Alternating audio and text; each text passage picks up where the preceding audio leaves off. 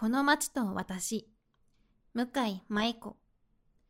もともとパターンナーの仕事に憧れていた若い頃、小倉のアパレル業界で10年以上仕事をし、その後ご縁があり、小倉の老舗百貨店の井筒屋で2年間仕事をした。新入社員として働き始めてから、今の場所にたどり着くまでに4回職場が変わったのだが、どの職場も小倉北区魚町。そして今の職場も小倉の魚町商店街にある。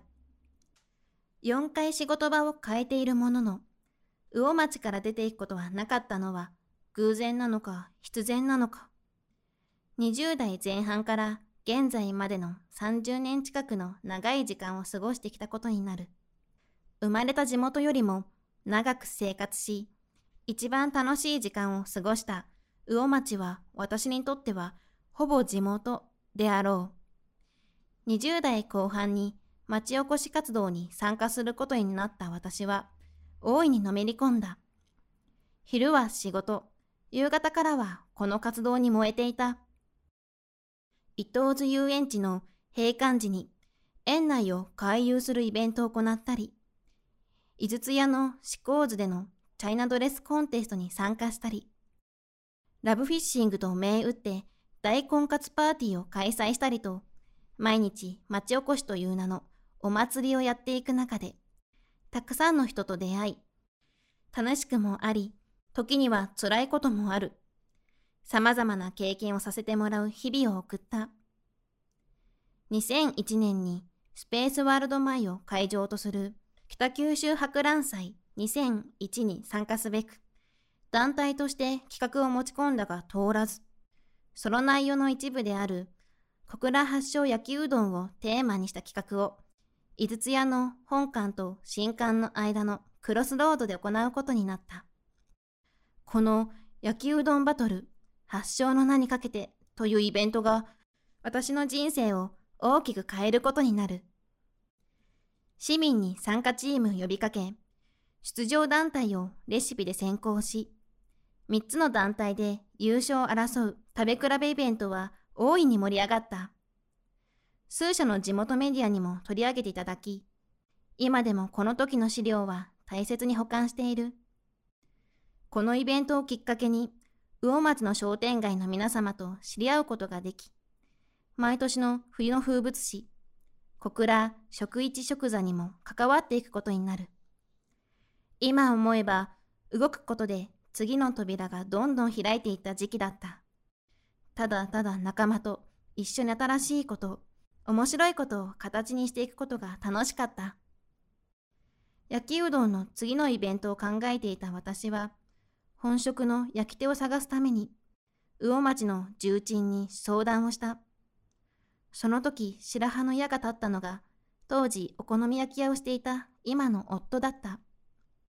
女子3人でお店に乗り込み、イベントに参加してほしいと懇願した私たちに、彼は二つ返事で OK を出してくれた。後日聞けば、1回目の焼きうどんのイベントの成功をテレビで見ていて、自分も参加したかったとうずうずしていたとのことだった。その後、この若きお好み焼き屋の店主を巻き込み、さらなる大きなイベントを小倉の町で仕掛けていった。静岡県富士宮市を本拠地とする富士宮焼きそば学会との対決イベント、焼きうどんバトル特別編天下分け麺の戦いは北九州市民を巻き込むイベントとなり大成功を収める。400人を対象にしていたものの、1000人以上の人が集まり、会場となっていた小倉城天守閣前広場は人で溢れていた。東京から来たテレビ局からの取材やメジャーな雑誌、新聞の取材など、多くのメディアに取り上げられ、大いに盛り上がった。思い出せば、当時の活動を温かく見守ってくださった町や企業、市役所の方々、関わってくださったすべての皆様に感謝の気持ちでいっぱいになる。ほぼ勢いで進めていったこのイベントは、間違いなく自分の人生の大きな分岐点であり、大切な思い出である。イベントが終わり、帰り道、どちらからともなく次の約束をし、今の夫との交際へと発展していく。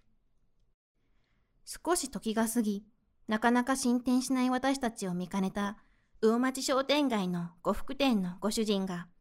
毎年1月10日に行われる東海ビスに参加した着物姿の私と、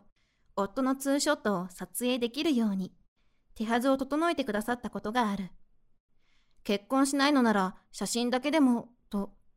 ぎこちないカツラ姿と、着慣れないスーツの二人の写真は、見返すたびに笑いが出る良い思い出だ。数年後、戸端にある旧松本邸で結婚式と披露宴を行い、商店街の皆様もたくさんお祝いに駆けつけてくださった。焼きうどんソングを歌ってもらったり、庭園で焼きうどんを焼き、振る舞ったりと、型破りの披露宴ではあったが、参加者の方々には楽しんでいただけたと思う。振り返れば、たくさんの経験、たくさんの思い出が小倉の町、この北九州でできた。今、現在ご縁をいただき、小倉魚町の商店街の中で仕事をしている。巨大な町ではないけれど、平凡な人間でも努力すれば自分が主役になれる町。私はこれからもこの町と関わっていくだろう。そして町に関わる人たちが、ここに来てよかったと思える場を作っていきたいと思う。生まれた町ではないけれど、いつの間にかふるさとになったこの町で